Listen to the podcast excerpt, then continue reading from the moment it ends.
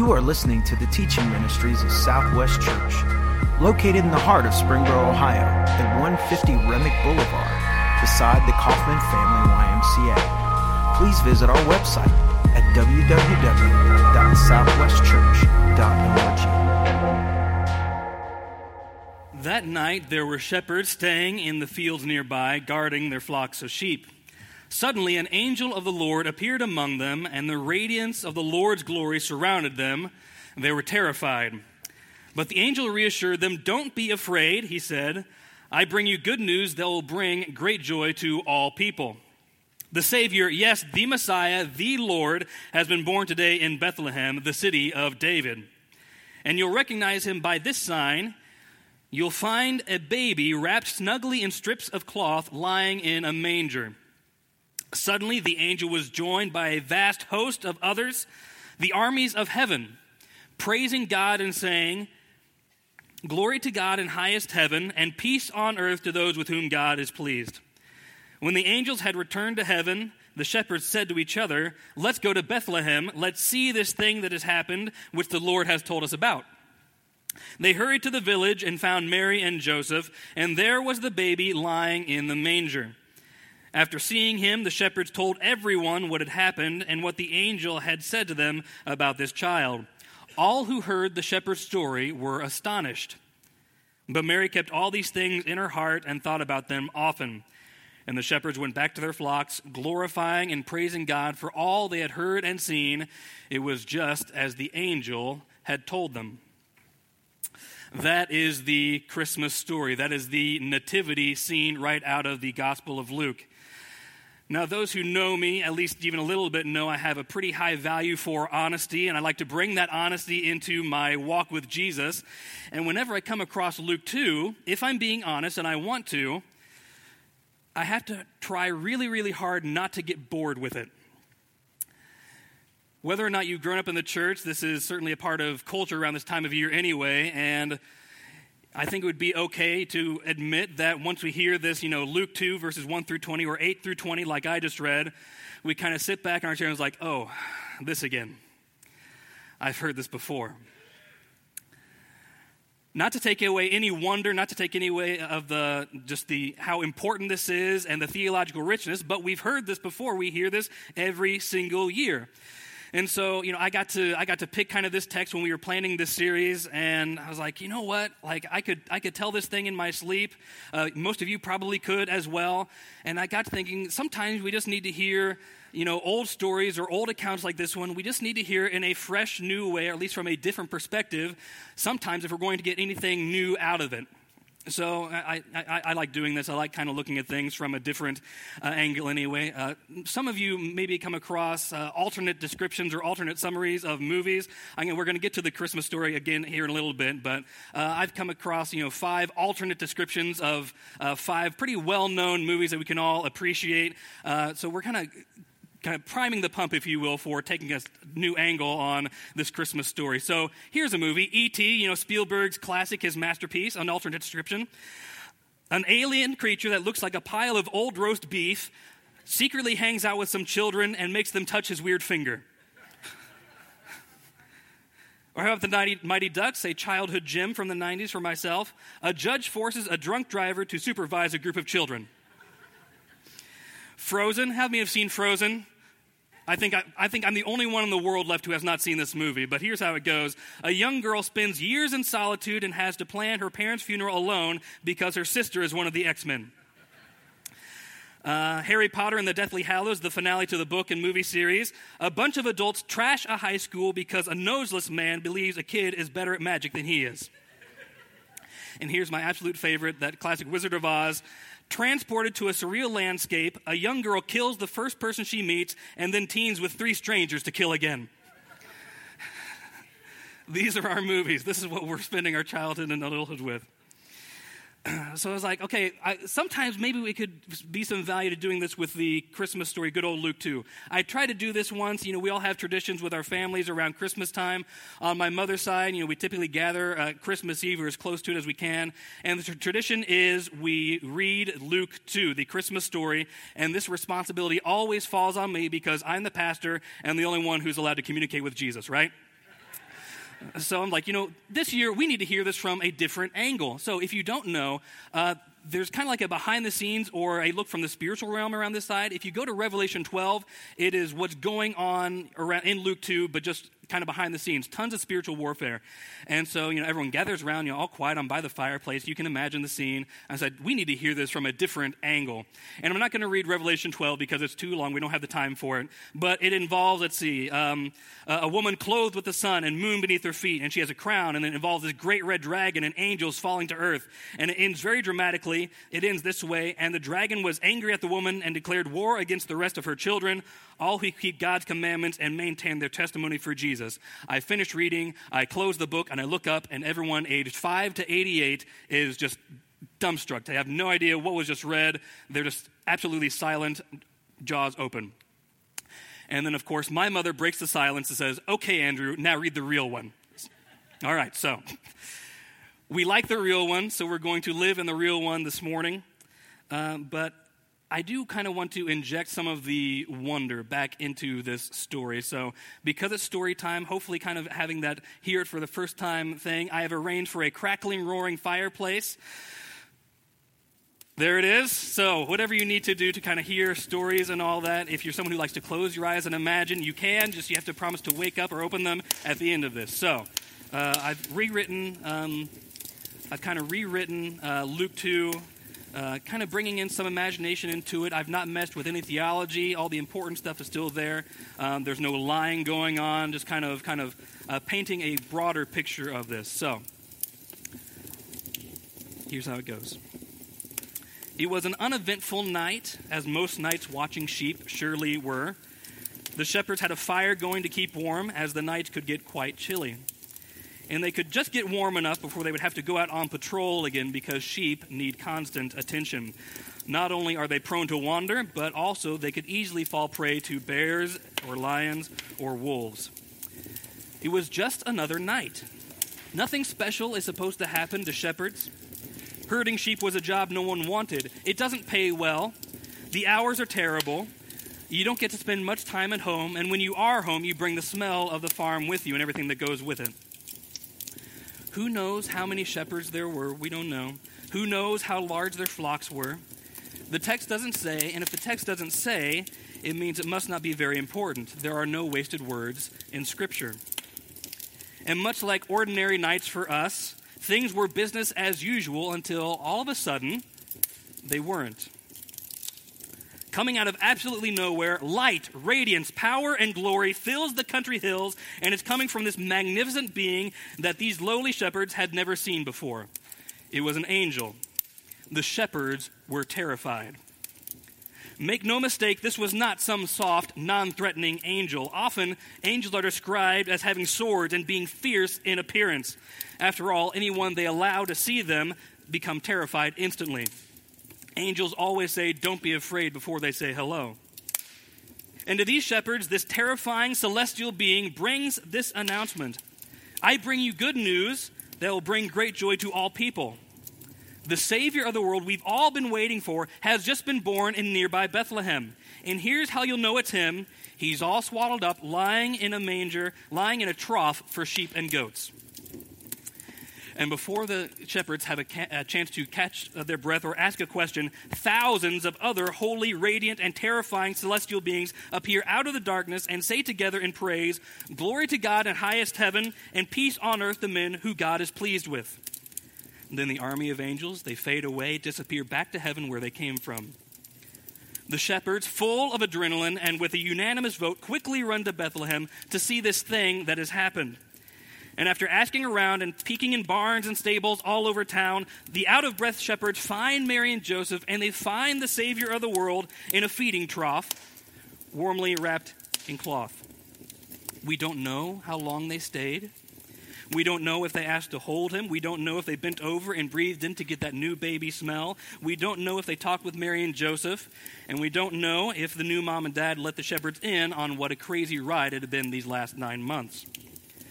What we do know is when the shepherds left, they told everybody about their night the angels, the baby, the manger, everything. And it's a story we still tell thousands of years later, every single year. And the Bible said everyone they told were astonished, full of awestruck wonder. And the shepherds went back to their flocks, praising God for everything that happened that night and letting them in on the miraculous. And these shepherds, they're never mentioned again, but you know for the rest of their lives, whenever they got together, they couldn't help but retell this story, saying, Hey, remember that time when? There's a retelling of Luke 2. Hopefully, there's some more imagination been plugged in for our time. So, we are in week two of this series called All I Want for Christmas. And several weeks ago, when we were kind of planning this as a staff, we realized, you know, it's a busy time. It's always a busy time. There's stress attached, there's busyness, there is hurry attached. And also, we all have our Christmas lists. Who, who started their shopping already? Maybe some are done. I have not started mine at all. Uh, a, a lady asked me earlier this week, Have you started your, have you got your shopping all done? I said, I haven't even started yet. And then she said, Typical man. And then I pushed her. I didn't, but I maybe wanted to a little bit. but we realized, hey, what if we kind of put together a series, um, kind of a list of things that we're all craving, everything that we would like, but we couldn't buy it, we couldn't find it in stores, we couldn't get it for ourselves, we could only be given to us. So uh, last week we kicked things off with magnificent joy, and I get this phrase today awestruck wonder. And we realized maybe the best way to go about this awestruck wonder, being faithful to the text, is if we kind of look at things, at least initially, from the point of view of these shepherds. Because right off the bat, it's a wonder that they're even included in this at all. Something about the uh, this story, the birth narrative, as it's sometimes called, is some people uh, they just don't think it's all that important. At least in the grand context of Jesus' entire life and ministry. In fact, of the four gospel writers, you know, we have Matthew and Mark and Luke and John all have their accounts of Jesus' life and ministry. Only Matthew and Luke see fit to even bring up how he came into the world at all. Matthew does this. He's writing to a Jewish audience. Matthew's entire point idea is to convince his Jewish audience that yes, Jesus is the prophesied Messiah. Everything that's been told about him hundreds of years prior is coming to fruition. It's happening now.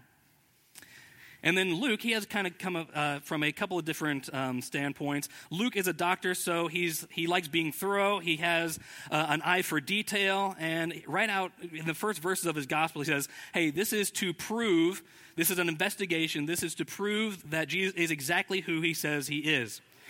And so Luke kind of trades his doctor's hat and kind of puts on that private investigator's hat. So he is concerned with the detail, the facts. But also, something cool that Luke does throughout his entire gospel is he wants to make clear, he wants to show all of us that Jesus is very inclusive. He cares about the forgotten, the lonely, the outcast, the marginalized, all of that. And the shepherds certainly fall into that camp. One thing I do like about this certainly there is wonder here, even if we've heard the story uh, many, many, many, many times. There's wonder here, but also there can be a great deal of the ordinary there's nothing special about, you know, shepherds or sheep. There's nothing special about, you know, a mom and dad and their newborn kid. So there's some normalcy going on, but also there's obviously the miraculous angels appearing out of nowhere, this a, a miraculous pregnancy on Mary's part, and then these strangers showing up there in the or uh, in the in the in the barn where Mary and Joseph were. Some prophecy going on. So we have this good marriage and intertwining of the miraculous and the normal. And Luke is probably doing this on purpose, writing things in such a way. But make no mistake, this entire text has been marinating in wonder ever since it was told, ever since it was written down. And I like this because there are a whole lot, there are a whole bunch of different layers to this story. One thing I like is I like the idea that these shepherds were the very first evangelists for the gospel. They go around telling everybody about angel, the angels and Jesus being born. They're all there, and everyone's astonished. The first evangelists, just ordinary, boring old shepherds and adding to some more layers, I kind of like looking kind of behind the scenes on any biblical text I go through. And so I kind of imagine in the spiritual realm, you know, this is prophesied, you know, the angels and God, they're kind of gearing up for this. They're getting ready. You know, the angel that appears to the shepherds, you know, he's going over his lines and he's got to check with all the hundreds, maybe thousands of angels around him saying, hey, this is your cue when you're supposed to show up. We don't want to mess this up. The, it, the energy, the excitement in heaven is palpable. You can just feel it. It is tense. It is exciting because this has been coming for a very, very long time. This has been planned. And it's all coming out, all to this moment of Emmanuel, that God is with us in human flesh on planet Earth. And then I have to wonder, because I'm a wanderer when it comes to Scripture, I have to wonder why show up to shepherds? Was there a mistake? If I'm planning this, if I'm from God's point of view, if I'm going to make this announcement, I'm probably going to go to kings, queens, heads of state, things like that. But no, he chooses shepherds. I have to wonder why. And I also have to wonder is there anything to the idea that these shepherds go and visit this child who will one day call himself the Good Shepherd? And I have to wonder these shepherds leave their own sheep, they leave their own lambs, and go visit this child who would one day be called the Lamb of God. And I have to wonder did an angel need to show up, let alone hundreds, even thousands of other angels, the armies of heaven? Did they have to show up at all? Probably not. But one thing God knows is that there is something to the use of wonder. Wonder takes us out of autopilot and it makes us pay attention. Wonder makes us stop in our tracks. One of my favorite movies, there's a line in there. The line is The core of man's spirit comes from new experiences. And I tend to believe that most days you know, planning our own lives, we, we crave this sense of wonder, this adrenaline rush.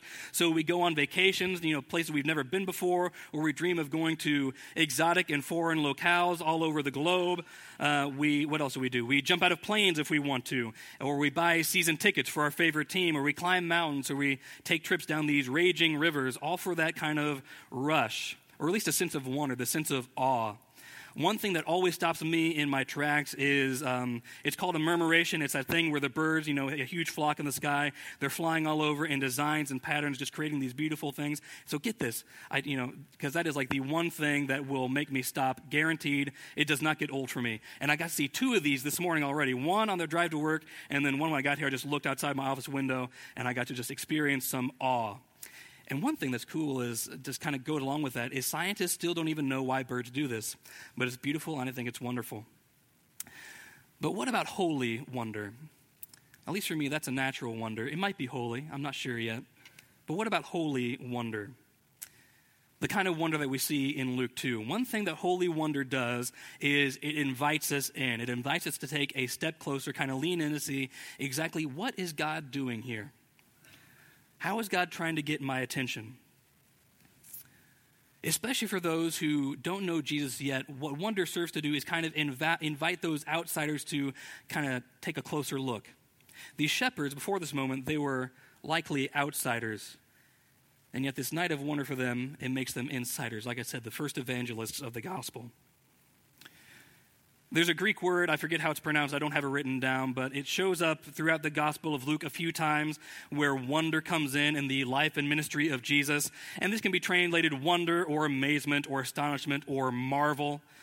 So I decided, hey, let's kind of take a brief tour of where this word for wonder or marveling kind of shows up elsewhere. And what can we learn from um, this marvel, this holy wonder from the life of Jesus, beginning with his birth and ending with the resurrection? But in Luke 4, it's Jesus' kind of first official sermon. He's in the synagogue and he's kind of bringing the gospel, kind of like, hey, here's why I'm here. People hearing this for the first time. Here's how it goes. Jesus says, The Spirit of the Lord is upon me, for he has anointed me to bring good news to the poor.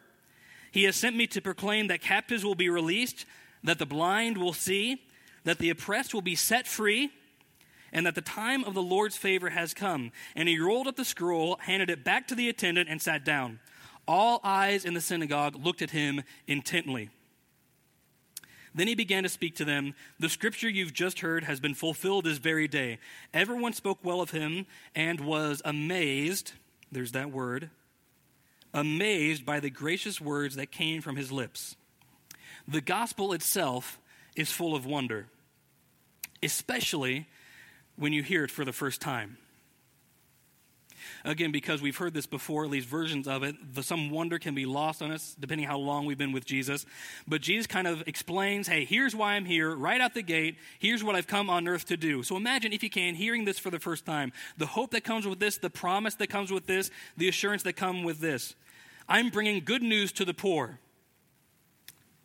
And that's the spiritually poor, by the way. I'm bringing good news to the poor. Captives will be released. The blind are going to see, the oppressed are going to be set free. The time of the Lord's favor has come, it's here, and I'm bringing it. Everyone here was amazed.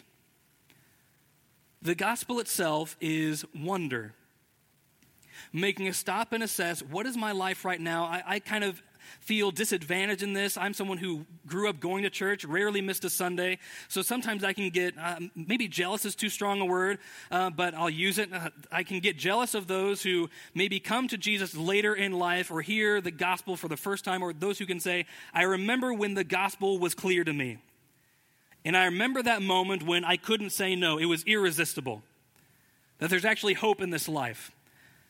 That there's actually forgiveness for someone like me. Anyone who has been or been with has worn those shoes can say, Yes, I can trace back and say, Yes, that was a wonderful, marvelous, astonishing moment. The gospel itself is wonder. We have other places to go. In Luke 7, a healing story. At that time, the highly valued slave of a Roman officer was sick and near death. When the officer heard about Jesus, he sent some respected Jewish elders to ask him to come and heal his slave. So they earnestly begged Jesus to come help the man. If anyone deserves your help, he does.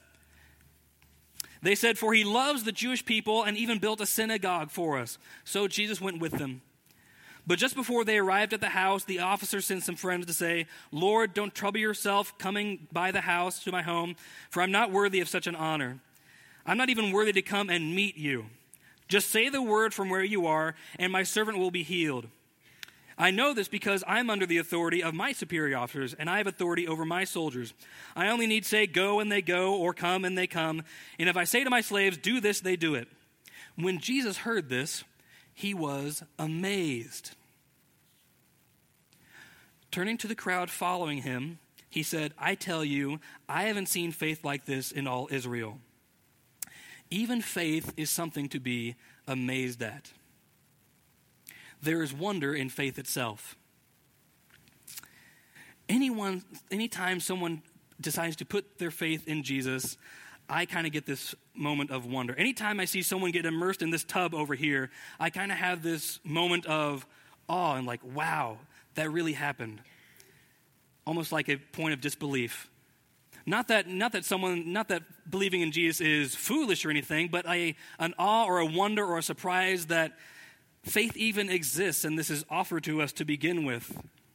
And that someone can say, Yes, I'm denying myself. I'm realizing what kind of person I am, that I'm sinful, that I'm dark, that left to my own devices, only evil is going to come out of that, and trusting in Jesus for absolutely everything make no mistake, faith is a wonderful attitude, decision, lifestyle. I'm full of awe anytime this happens over here. And I'm full of awe anytime someone can say, I'm clinging to my faith in the face of, of injustice, of unfairness, of tragedy in my life. It is something to marvel at. And it's beautiful. And I think this is something that God uses because wonder is going to get our attention has anyone just been awestruck by someone else's faith before? Saying, wow, I don't get it, but I want that. There is wonder in faith itself. How about the next chapter in Luke 8? One day, Jesus said to his disciples, Let's cross to the other side of the lake. So they got into a boat and started out. As they sailed across, Jesus settled down for a nap. But soon a fierce storm came over or came down on the lake and the boat was filling with water, and they were in real danger. The disciples went and woke him up, shouting, Master, Master, we are going to drown. When Jesus woke up, he rebuked the wind and the raging waves. Suddenly the storm stopped and all was calm. Then he asked them, Where is your faith? The disciples were terrified and amazed. Who is this man? They asked each other. When he gives a command, even the wind and waves obey him. Something else wonder does, it is highlights God's power and his creativity.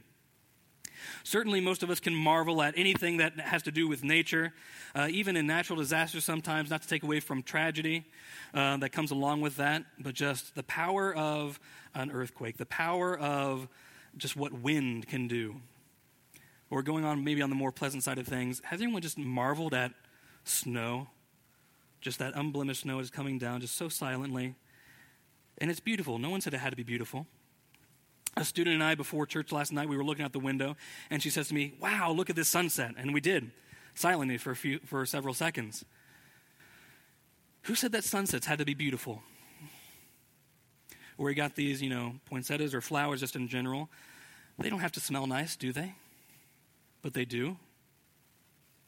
A couple nights ago, actually just last night, I went to Chick fil A, had dinner, and it was wonderful.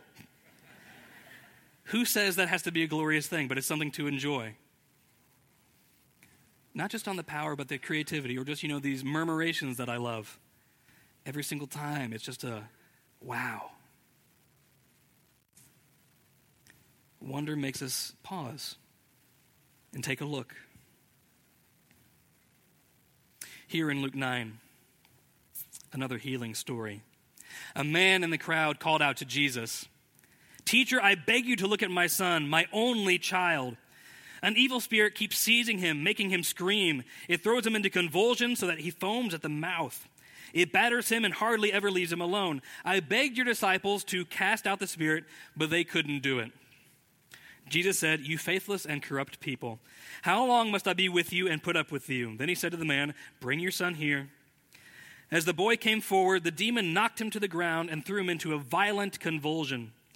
But Jesus rebuked the evil spirit and healed the boy. Then he gave him back to his father.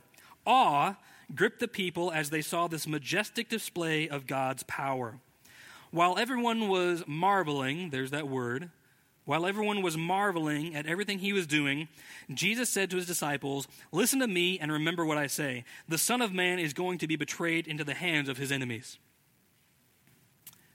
Wonder is doing two things here. By the way, in your own study, or if ever a miracle is talked about in a book or something said from this stage, anytime a miracle shows up, the point is never the miracle itself.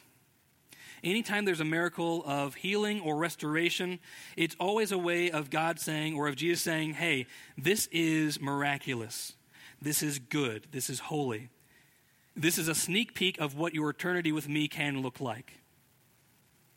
Anytime you see a miracle, signs or wonders, it's always a way of saying, here's a peek. Now imagine this forever. So Jesus uses this here, and everyone's marveling about this, but it also points to God's power, a miracle does. And it can also point to truth.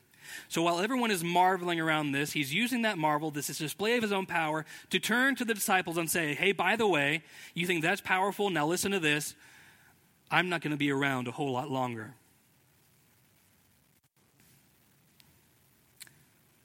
A bigger piece of wonder is coming.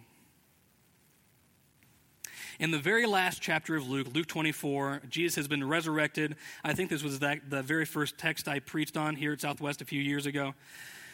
But it's after, you know, these two guys, these nameless uh, gentlemen, they've been around Jerusalem around the time of the crucifixion, and Jesus has been kind of walking along the road with them. They didn't know it was him. Anyway, he eventually shows up later back in Jerusalem. This is how it reads. Then the two from Emmaus told their story of how Jesus had appeared to them as they were walking along the road, and how they had recognized him as he was breaking the bread. And just as they were telling about it, Jesus himself was suddenly standing there among them. Peace be with you, he said. Almost sounds like those angels from Luke 2. But the whole group was startled and frightened, thinking they were seeing a ghost. Why are you frightened? He, said, he asked. Why are your hearts filled with doubt? Look at my hands, look at my feet. You can see that it's really me. Touch me and make sure that I am not a ghost, because ghosts don't have bodies, as you see that I do. As he spoke, he showed them his hands and his feet, and still they stood there in disbelief, filled with joy and wonder filled with joy and wonder. If there is wonder in nothing else, there is wonder in the resurrection. The wonder of the resurrection is the complete reason why we gather here anyway. With no resurrection, there's no reason to follow Jesus. There's no reason to trust him. There's no reason to put faith in him. There's no reason to have a building like this or to gather on a weekly basis. But there was. Perhaps the most wonderful thing is our Savior conquers death itself. And these disciples, these gathered in this room, yeah, disbelief, I can believe that, but also joy and wonder. has consumed them. One of the great things about this time of year is for whatever reason, it's easier to experience wonder. We're just kind of in that warm, fuzzy attitude in the month of December. And sometimes we're kind of like the shepherd, especially maybe if we're not as close with Jesus as we might be in the future. Kind of has that, oh, wow, this is all super wonderful and surprising, and there's astonishment attached. And we would be lucky to experience that kind of wonder.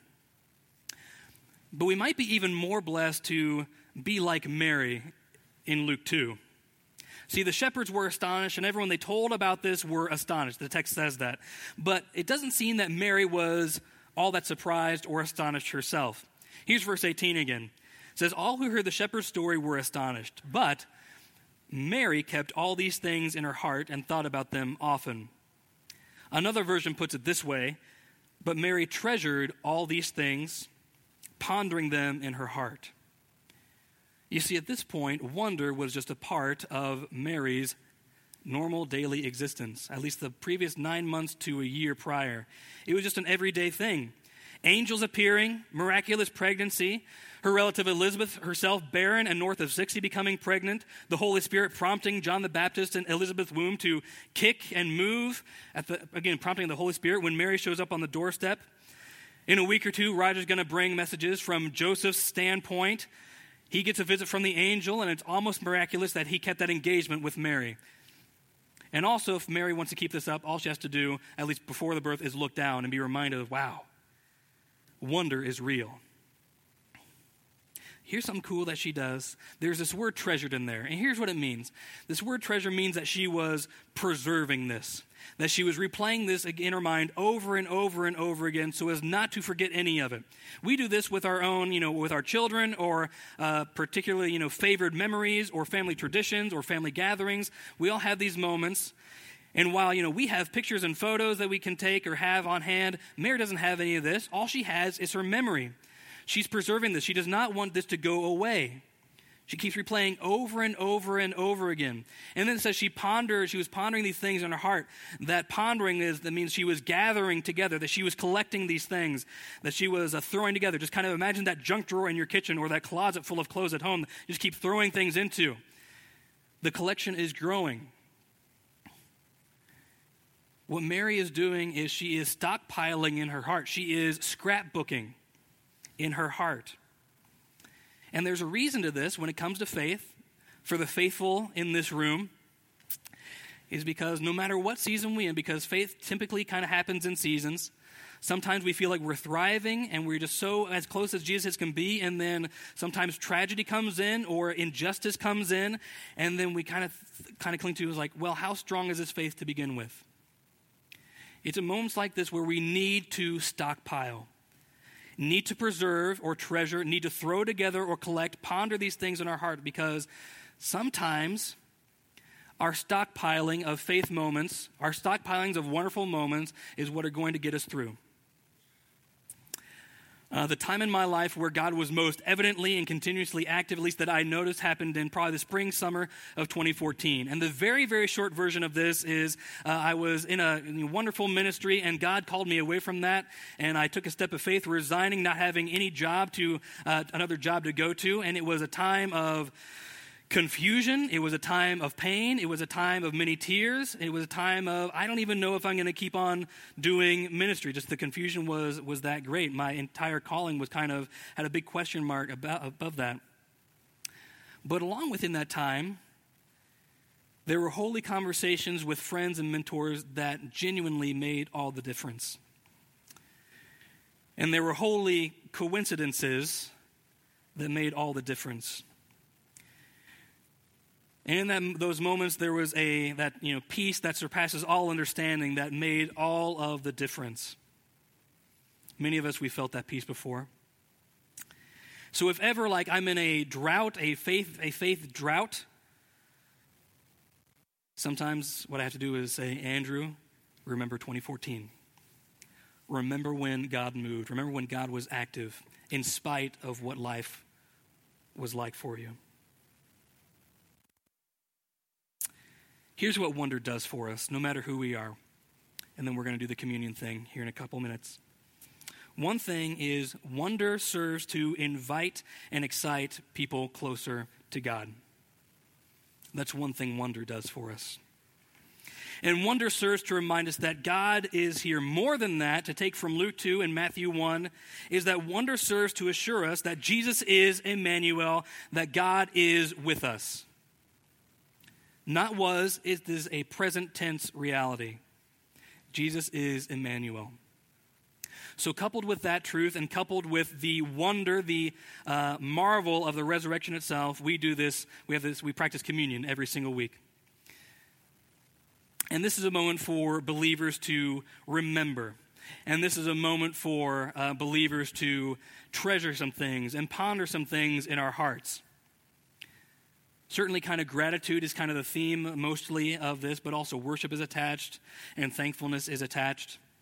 So, we're going to have uh, several minutes of just private worship and private gratitude uh, just to remember the moment of sacrifice, the moment where uh, sin was not on us, and that sin was fully on Jesus, and that we are forgiven, and that we have these moments of wonder. We can enjoy that for eternity if we want to, if we put this wondrous thing called faith in Jesus.